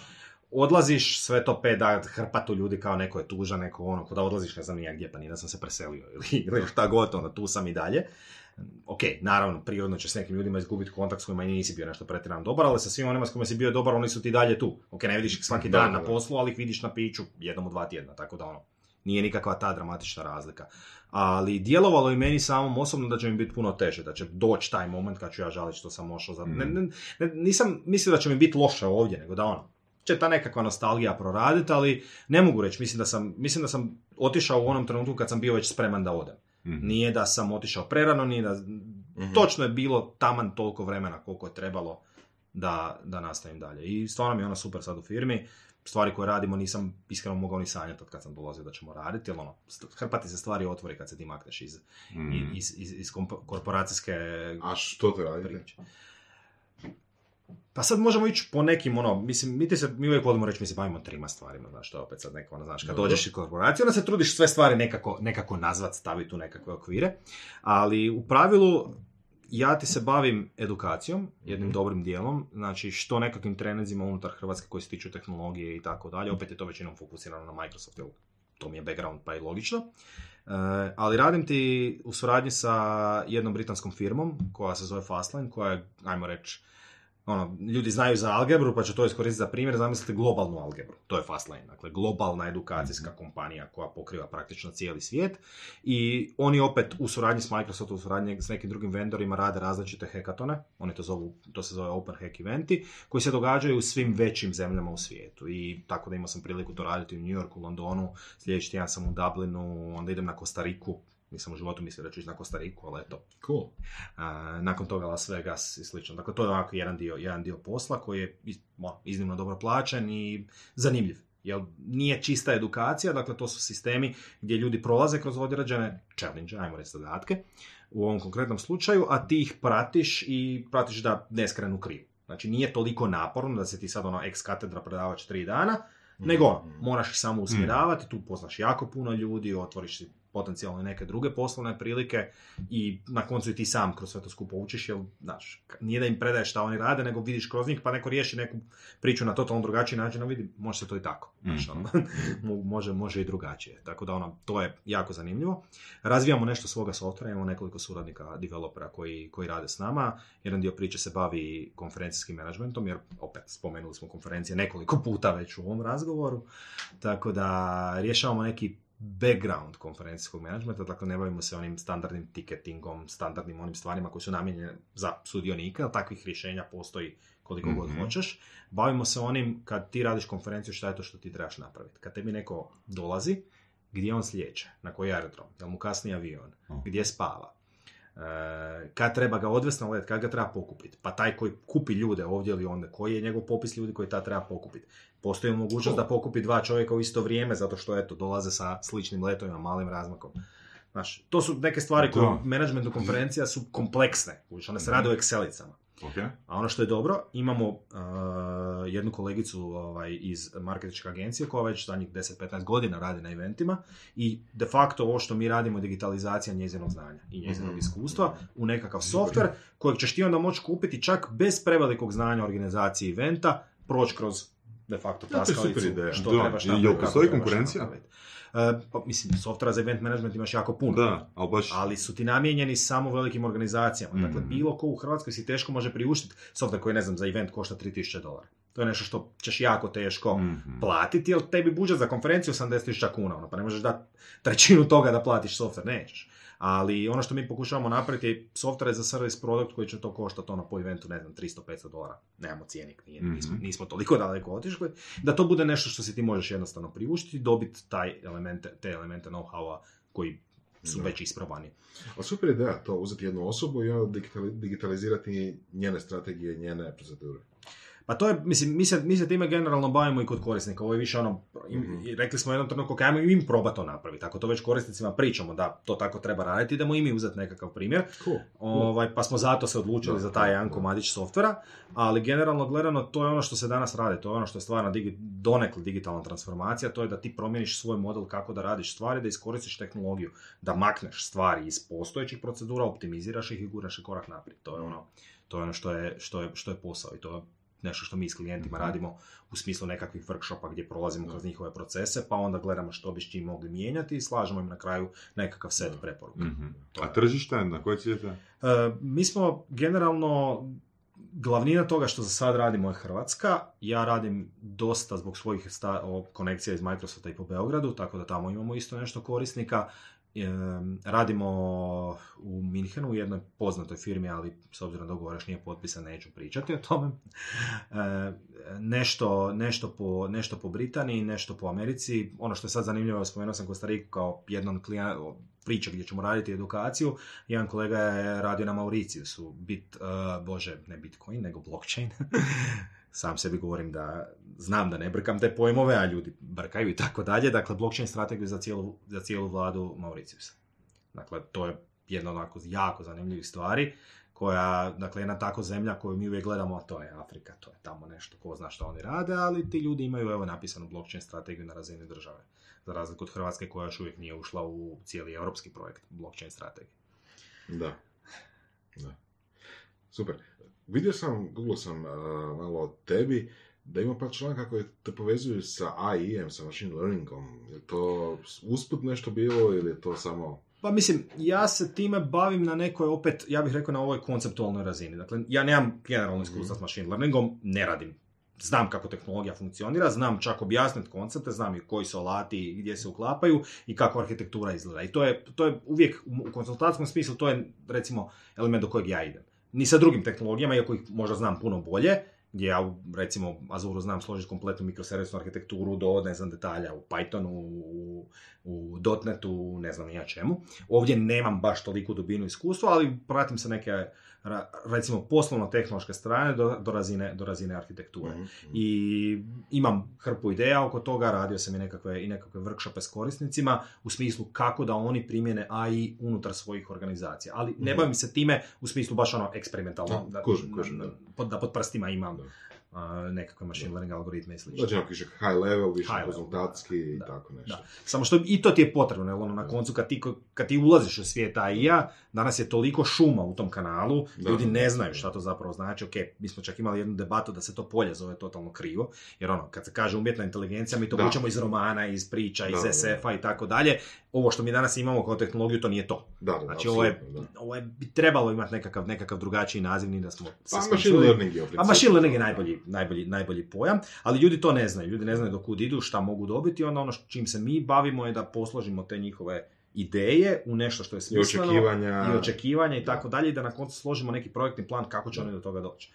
Jer ono što je kod machine learninga, što i sam, i sam znaš, glavni problem je za razliku od softverskih projekata koji moraju uspjeti, oni mogu biti pre, prekoračenog budžeta, oni mogu biti krivo sa hrpom bagova i tako dalje, ali oni nužno at the end of the day moraju uspjeti. Jer ti kad rješavaš softverski problem, ti ćeš ga riješiti. Nema tu sad, ne može se sad tu dogoditi ne znam nija što po putu. Za razliku od toga, machine learning projekt ne mora uspjeti. Ali dobro, to Jer je sa svim novim ako tražiš, tako. da. Mislim, je, ono, ali ne, ne govorim samo o tome, nego pazi, ako ti tražiš uh, patterne u dati, znači Da. uzorke u podacima, koji u sebi uzorke nemaju, nećeš ih ni pronaći. Ne, ne, super. Znaš, ono, kao negativni rezultat je rezultat. Znači, ono, A, kažemo, okej, ok, da, je rezultat, da. naći Peter, Peter ne postoji, točka, sljedeći Da. projekt. Znači, da, gotovo. ali fora, moje nekako iskustvo je da firme ti krenu, ok, mi sad tu imamo, ne znam, 500 gigabajta podataka, terabajt podataka, 5 terabajta podataka. Mi ćemo sad ući u machine learning projekt i mi ćemo na temelju toga izgraditi ovaj sustav koji će nam donijeti tu i tu količinu novaca. Yes. Aha. Kao no. Ne. Ajmo prvo vidjeti šta su podaci. Ajmo prvo vidjeti šta to vi imate i kako to izgleda. Dobro, ali to su nerealna očekivanja, to uvijek imaš, to uvijek. Slažem se, slažem se, ali kaž, zato ti kažem, zato je i ova nekakva, ovaj nekakav posao koji mi radimo ključan, jer ono, dosta korisnicima uštediš novaca na kraju, jer bi se zapetljali u implementaciju nečega što možda uopće nije realno. E da, sad pitanje je samo koji korisnici i koliko korisnika to želi. Mislim, znam se svog iskustva, ono sa blockchainom i tako dalje. Još uvijek je to sve prodaja magle, još uvijek se gomila para ulaže u projekte gdje jednostavno imam osjećaj da većina ljudi, da većina firmi koje ulazi u nekakav blockchain projekt ima tu, ima taj problem da ima višak novaca koji želi spaliti negdje. Jel? I onda projekt ne mora uspjet, ali napravit će se sve jedno. Ma da, mislim dobro, blockchain tu imaš jedan drugi problem što ti rješavaš middlemana, taj middleman kojeg najčešće rješavaš je zaposlen u državnoj upravi. Tako da to ti ima i svoju, i svoju cijelu, svoju Kaj cijelu znači? Političku znači? konotaciju. Pa evo ti Pa ne primjer. mora nužno biti, ali... Ne mora nužno biti, ali evo ti jedan vrlo jednostavan primjer. Em, kad smo prebacivali firmu, um, kad smo, jel, kad ja ulazim dakle u vlasničku strukturu firme i ti sad moraš mijenjati društveni ugovor i tako Da. dalje, ideš kod javnog bilježnika i javni bilježnik pred nas stavi pred svakog od nas valjda 7-8 papira, nemam sad ti to. Znaš, ono, ko kad kredit diže za stan, pa jedan, pa drugi, pa treći, pa četvrti. I jedan od mojih kolega pita, kaže kao, pa dobro, pa šta je s digitalnim potpisom, šta je sa cijelom tom pričom, koja je preteča, ajmo reći, blockchaina? Kao, gledajte, gospodine, vi ako želite implementirati digitalni potpis, vi ćete baciti 200 godina sudske prakse u smeće. Da, da, viš je to problem. A dobro, da, to je cilj, jel idemo Da. naprijed. To hoćemo 200 napraviti. godina sudske prakse. Da. Ali oni su svjesni da, znaš, ono, to je, to je ono što je nekakav tu problem u toj cijeloj priči. Ti- Em, ili se moraš, u najmanju ruku ćeš se morat promijeniti i promijeniti posao kojim radiš, što je uvijek teško, a druga stvar, moguće je da te neće biti zbog toga, da će te tehnologija u tom smjeru zamijeniti. Slušao sam ovaj, baš ono, čisto da se, da se, da se pripremim, da budem, ajmo reći, eh, da vidim kako cijela priča funkcionira, ja sam slušao nekoliko vaših podcasta, ali sam poslušao baš Vedranu iz, iz Kroza Mhm. koja je upravo o tome pričala. Činjenica je da tehnologijom mi gasimo određena radna mjesta i otvaramo druga radna mjesta. I ti moraš u toj cijeloj priči biti dovoljno promjenjiv, dovoljno, dovoljno pristati na promjenu, da tvoja karijera de facto što se tiče učenja i mijenjanja nikad ne završava. E, a problem je u tome što ono što ćeš ti s blockchainom raditi, naj, najčešće ćeš targetirati baš one koji se ne žele mijenjati, koji su se zaposlili na tom mjestu zato što se to mjesto ne mijenja. Kad se, kad se mjesto javnog bilježnika mijenjalo? Ti naučiš, završiš tu, tamo si zaposlen i gotovo. Što ti dalje Da, da, učiš? to Ok, je- to je- moraš učiti malo kako se zakoni mijenjaju, ali tvoj posao i dalje Je, manje više Mm. isti. U principu, odlična nekakva ono sinekura. Da. Uhljebizam što bi rekli. Ha, da. Da. Nego, a, ti si bio dosta ono ambiciozan i proaktivan, još u srednju, da? Je, Ono što si mi, što, što, što imamo informacije o tebi, što si nam malo poslao, znači sudjelovao si na uh, fotosofiji. Nisam sudjelovao na fotosofiji, Ne, nego mislim, sam ti si- sa, radio, radio sam sa, uh, dakle, sa, Hojkom. sa Hojkom na softveru za fotosofiju. Dobro. Da. Znači, cijela, cijela priča, on je dosta rano, on je, on je dosta bio svjestan već u to vrijeme da će njemu tehnologija dosta značiti, u smislu, uh, i želio imati tada web portal, mislim, pitanje, kažem, baš danas kad sam ti to pisao, sam isto tako gledao da vidim kud je to sad sve ošlo, nisam dugo gledao, Mhm. nisam dugo gledao, znao sam da ono, moralo bi još uvijek postojati kao portal. Danas to izgleda dosta drugačije, nije to. Mhm. Ali nekad je to bilo mjesto gdje on stvarno skupljao kompletan community svih amaterskih fotografa u Hrvatskoj koji su gore stavljali svoje, svoje fotografije. I onda bi ih on, onda bi drugi članovi community to komentirali i tako dalje. Ok, danas imamo Instagram, danas imamo to šta, Mhm. što je zamijenilo cijelu tu priču, to vrijeme to vrijeme niti Facebooka, ja mislim, još nije, nije, nije bilo kad je, kad je on krenuo s tim. I onda smo u biti pisali software koji će njemu pomoć, znači da, da, da, da de facto ima tu skupinu ljudi, svoj community, iz kojega je on na koncu gradio priču za fotozofiju, kasnije Mhm, ljude koje bi zvao, mhm. koje bi zvao na sam, na sam finalni event. Tako da, tu je dosta, dosta, dosta mog source koda bilo. Sad kažem koliko ga još ima. Kako si došao do tog iskustva? E, to ti je Microsoft. Dakle, e, tad sam ja bio student partner, ali tipa Mm. možda to je, znači 2007. godina, ja mislim Mhm. 2006. 2007. tako nešto. Dakle, jedan kolega koji je tad radio, Hojka je nekim čudom, mislim, on je takav tip, on je našao neke kontakte u Microsoftu, pa je on nazvao da njemu treba developer. To je vrijeme prije nego što se developera bilo jako teško naći. To nije ovo vrijeme, znaš. I jedan od kolega koji je tad radio u Microsoftu, konkretno Darko Jovišić, je rekao, ok, pa imam ti Tomislava, kao pa čuj se s njim, da li bi to bilo ok. I ništa. Našli se na kavi, ja sam mu rekao što ja znam što ja mogu napraviti, dogovorili se i to, to, to. Nikakva pretjerano kompleksna, Mhm. kompleksna priča. I kako to, još ćeš nam reći, kako to da si završio bachelor tu na feru i onda se odlučio za ekonomiju? Za nastavak. Mhm. Ono što je tu zanimljivo, mislim, ja, ja sam upisao FER jer po nekoj definiciji, kako gledaš, ideš u matematičku gimnaziju, ideš po natjecanju, ideš ovo, želiš se baviti informatikom, biti programer ili što god. Ne mogu reći da sam baš ja bio točno siguran da ja želim biti programer ili želim raditi nekakav drugi dio posla u IT-u, niti sam imao u srednjoj školi baš toliko dobru percepciju šta to znači raditi u IT-u, ali sam znao da je to neki smjer kojim hoću ići. I upišeš FER. To je, znaš, to ti je ono, šta je najbolje u Hrvatskoj, to je fair točka. Ideš tamo. Bora se slaže. Pa mislim, s obzirom da se znamo iz, zavisi iz konteksta. s obzirom se znamo da, stvari. da se znamo iz srednje škole, to je, znaš, to je bio To je nekakav default. taj korak. Da, Mislim, to je rekao, default. Prije to je da. default. Znači, fakat ono, kad ljudi kažu još i dan danas, ono, je najbolji faks i tako dalje, to je užasno, užasno loša izjava. Ja se. Zato što svi ostali su toliko užasno fucking loši, odrađuju sam projekte za većinom njih. Mhm. Fer je radio projekte za većinom njih, ja sam sudjelovao na njima. Znači, to je neopisivo loše. To je fakat neopisivo loše. U Hrvatskoj nema izbora. Znači, ako ideš u matematičku gimnaziju, ako hoćeš nešto tako raditi, IT raditi, ako hoćeš na faks, nemaš izbora. Točka. Mm, ako hoćeš otići u Hrvatsku na faks. Tad je to bila jedina opcija, mislim, ono, danas klinci Da, da, danas imaju baš, imaju drugačije to opcije, pa je to malo drugačije I odite. I To se i ja slažem, Da. dakle, apsolutno. Ali i onda dođeš na fair i onda ja sam imao tu nesreću da sam ja ulazio u tu prvu, prvu generaciju Bolonje, znači kad se sve to skupo mijenjalo. Mhm. I sad zamisli ti scenu kad ti pred nekog ko hoće raditi u IT-u staviš pet predmeta matematike, dva predmeta fizike. A ti bi samo programirao. Ma ne bi ja samo programirao, nije, nije, meni, nije meni to bilo toliko bitno, ali znaš ono, volio sam da stvari koje učim na fakultetu imaju nekakve veze s onim što ćeš ti raditi kasnije u životu. I to se nije dogodilo. Mislim, ispo- pazi, ja sam matematiku, ja sam bio na natjecanjima iz matematike, ne samo informatike, dakle, meni to nije bio nekakav problem. Meni je samo toga bilo već navar glave, ono, znaš, više, na koliko načina možemo istu diferencijalnu jednadžbu riješiti i u kojem predmetu će to nanovo učiti, ono. Pa Mhm. malo sa softverom, pa malo bez softvera, pa malo ovo, pa malo ono. I shvatio sam da ono, ako želim ići dalje u IT smjeru, da nažalost među ovim ljudima to neće biti dovoljno. I onda kreneš raditi sa strane, kreneš, kreneš raditi svoje projekte, faks guraš do one razine koje ti je potreban, Mhm. naravno, izbjegavaš svako predavanje na koje ne moraš otići, imaš zbog tog manje ocjene, jer su to na Bolonji uveli da je prisustvo na, na nekim predmetima je bilo samo 5%, što ti onda u pravilu ne utječe na ocjenu, ali u nekim predmetima je znalo biti do 15-20% u to vrijeme. Kasnije su to sve promijenili i tako dalje, ali mi smo bili ta eto nesretna prva generacija koja je to morala istrpiti. Onda, bez obzira što ti dobiješ maksimalni broj bodova i svih ispita, imaš tri na kraju i tako dalje. Mhm. To, to se znalo tada događati, ono. Mhm. To je Gauss bio i tako dalje. Sad, kažem, nisam ja pratio što se na Feru događa zadnjih godina, pa onda ne znam kako je, ne znam kako je sada, ali vjerujem da se to malo promijenilo. I dolaziš od treće godine, ja sam tad već bio u situaciji da sam, uh, mislim, i moja supruga i ja smo bili u ozbiljnoj vezi i tako dalje i ono, sazreo sam. Čekaj, više kroz- niste?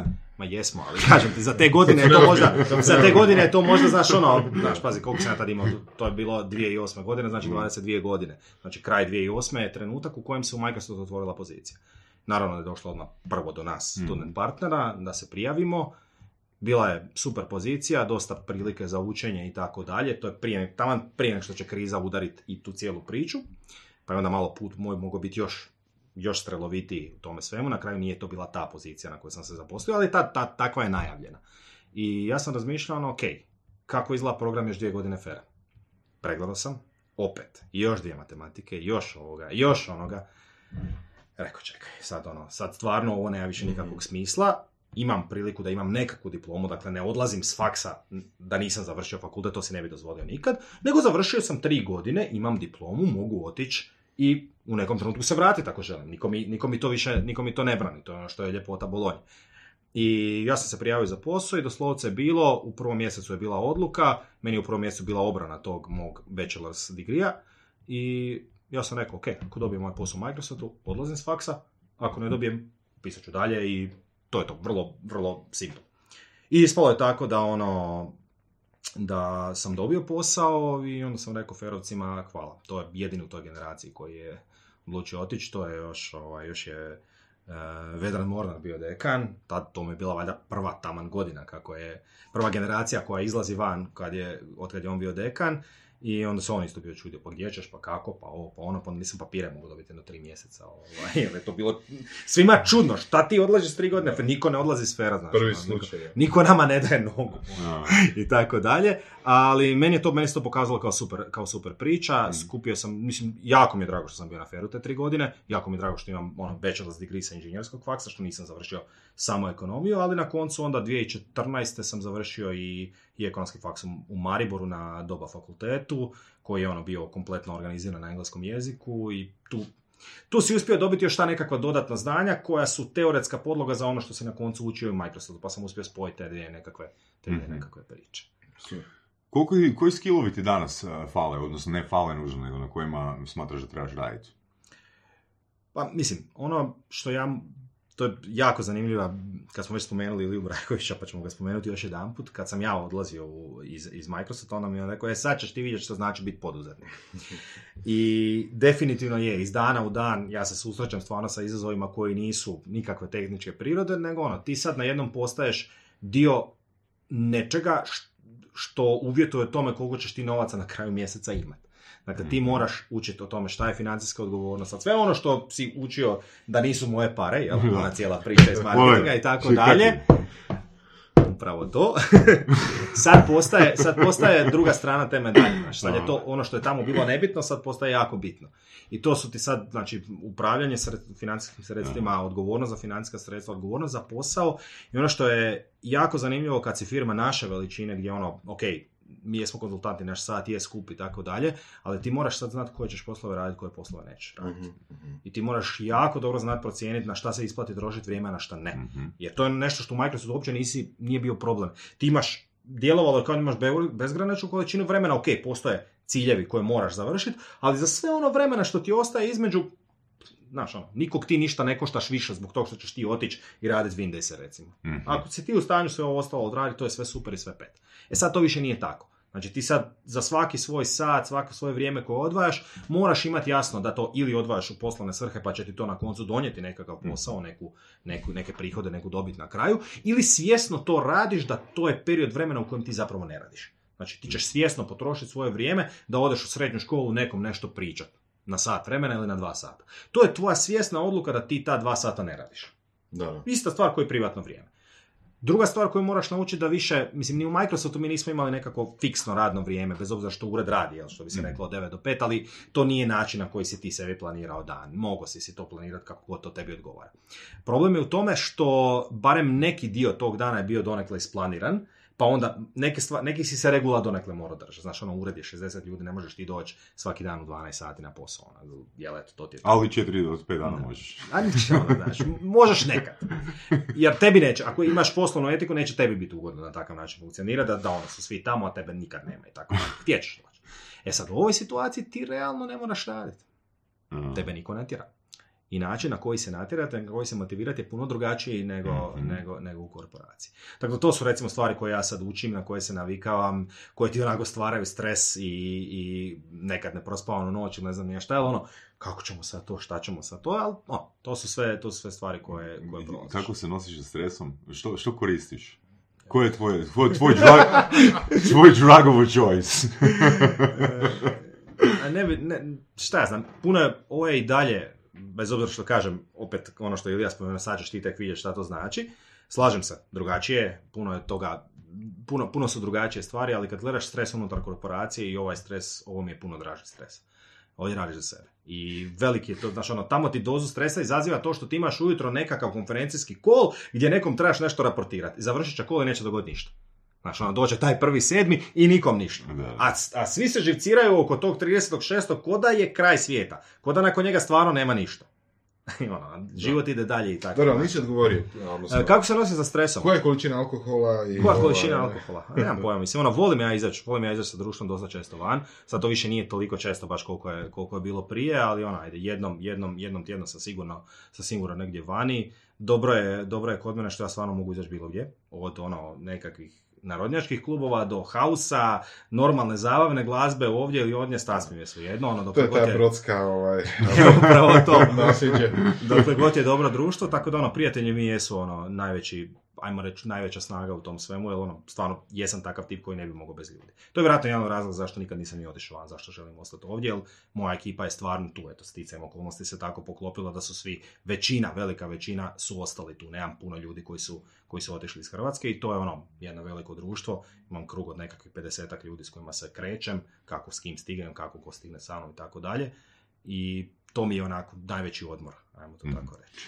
I a, za kraj ćeš nam još dati poruka mladima, studentima FERA koji će uskoro dobiti bachelor degree. Misliš da ću reći da odu s faksa? Ne usudim se. Ne usudim se ja tu odgovornost preuzeti na, sebe. Trebali smo još dva piva staviti, pa bi se osudio. Ne, to ti, to, ja, ja bih rekao da to sve jako, jako, jako ovisi od osobe do osobe. Znaš, ono, treba, treba vidjeti koliko je ko zrel. Ja znam ljude koji su na kraju srednje škole bili dovoljno zreli da bi mogli tad krenuti raditi. Mhm. Znam ih, upoznao sam ih, jer išao sam dosta i, po, i kasnije po natjecanjima iz informatike, jer ono, pomagali smo u biti e, ministarstvu i Mhm. svima njima da se to organizira kako spada u nekoliko navrata. I upoznao sam tamo stvarno mladih ljudi koji su mi tad djelovali takvi da ono možeš reći, dragi moj, ti možeš slobodno sad početi raditi, tebi faks u životu neće, neće donijeti apsolutno ništa bitno dobro, imaš sve što ti treba, možeš ići dalje. S druge strane, upoznao sam jako dobrih ljudi koji su na kraju srednje škole bili katastrofa.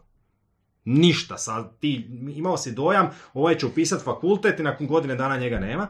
Došao je do pete godine fakulteta i nakon tog se kompletno promijenio danas je jedan od boljih zaposlenika u svom području. Imam jednog stvarno takvog prijatelja. Mhm. Dakle, čovjeka koji je kroz taj faks milio 7-8 godina, znači to je trajalo, mislio si nakon srednje škole, ma nema šanse, od ovaj, ovaj će upast negdje u neku rupu, neće ga svijet više vidjet, završavao je taj faks jedva, nakon faksa jedva našao posao nekako i onda je kliknuo u jednom trenutku da nas vodi dva gradilišta u jednoj susjednoj zemlji. A dobro, taj, Znači- taj mu sreće. A uvijek možeš reći da neko imao sreće. Zezam se. Znaš, uvijek možeš reći. Čekaj, da, hoće- hoćeš nam dati ono odgovor na pitanje? Što preporučuješ mladima direktno, ne kroz metafore? šta preporučam mladima direktno? Em, pa ja, ja bih rekao da ono što je danas... Da, da Jedno slušaju čekaj. svoje osjećaje. Ne, ne, Da ne. poslušaju svoje osjećaje. Slušaj surove strasti, pa onda dalje. Upravo to, to je jedan od dobrih koraka, svakako sluša, slušajte surove strasti, jer ono super, mislim stvarno cijeli koncept, cijeli koncept koji vi radite, dečki, je stvarno odličan Hvala, i hvala. sugovornici su vam odlični i mislim, to je, to je baš ono, Pa spadaš u tu kategoriju. ajde, drago mi je. Ali ono što je dosta bitno, tamo smo definirali jednu stvar koja se zvala snalažljivost, jel tako? Mhm. Ja mislim da ono što mladi ljudi danas kod sebe trebaju imati je promjenjivost. To je sad ono, i još jedna opet definicija za sebe. Danas ti nemaš šanse da ćeš ono što si mislio raditi kad si upisivao fakultet uistinu i radi nakon što ga završiš. Ako je neko spreman, ako neko se osjeća nakon tri godine spreman da sad počne raditi, ono što stvarno voli, ono je, je stvarno vidi, neka, go for it. Nema, nikak, znači, nema nikakvog razloga da, da ne ide iskoristiti priliku koju ima. Papir. Papir. Koji? Pa ima papir, završio je bachelor. Da, Ok. da.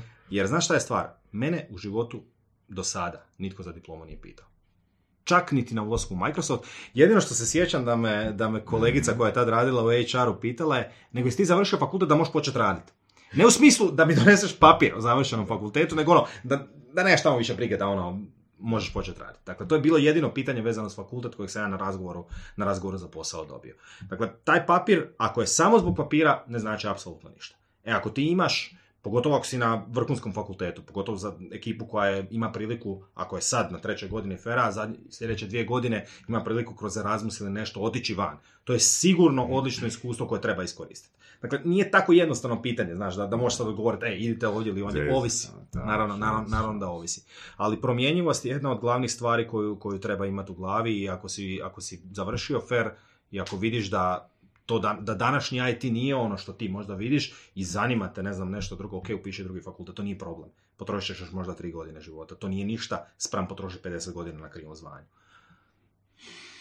Tomislave, lijepa poruka.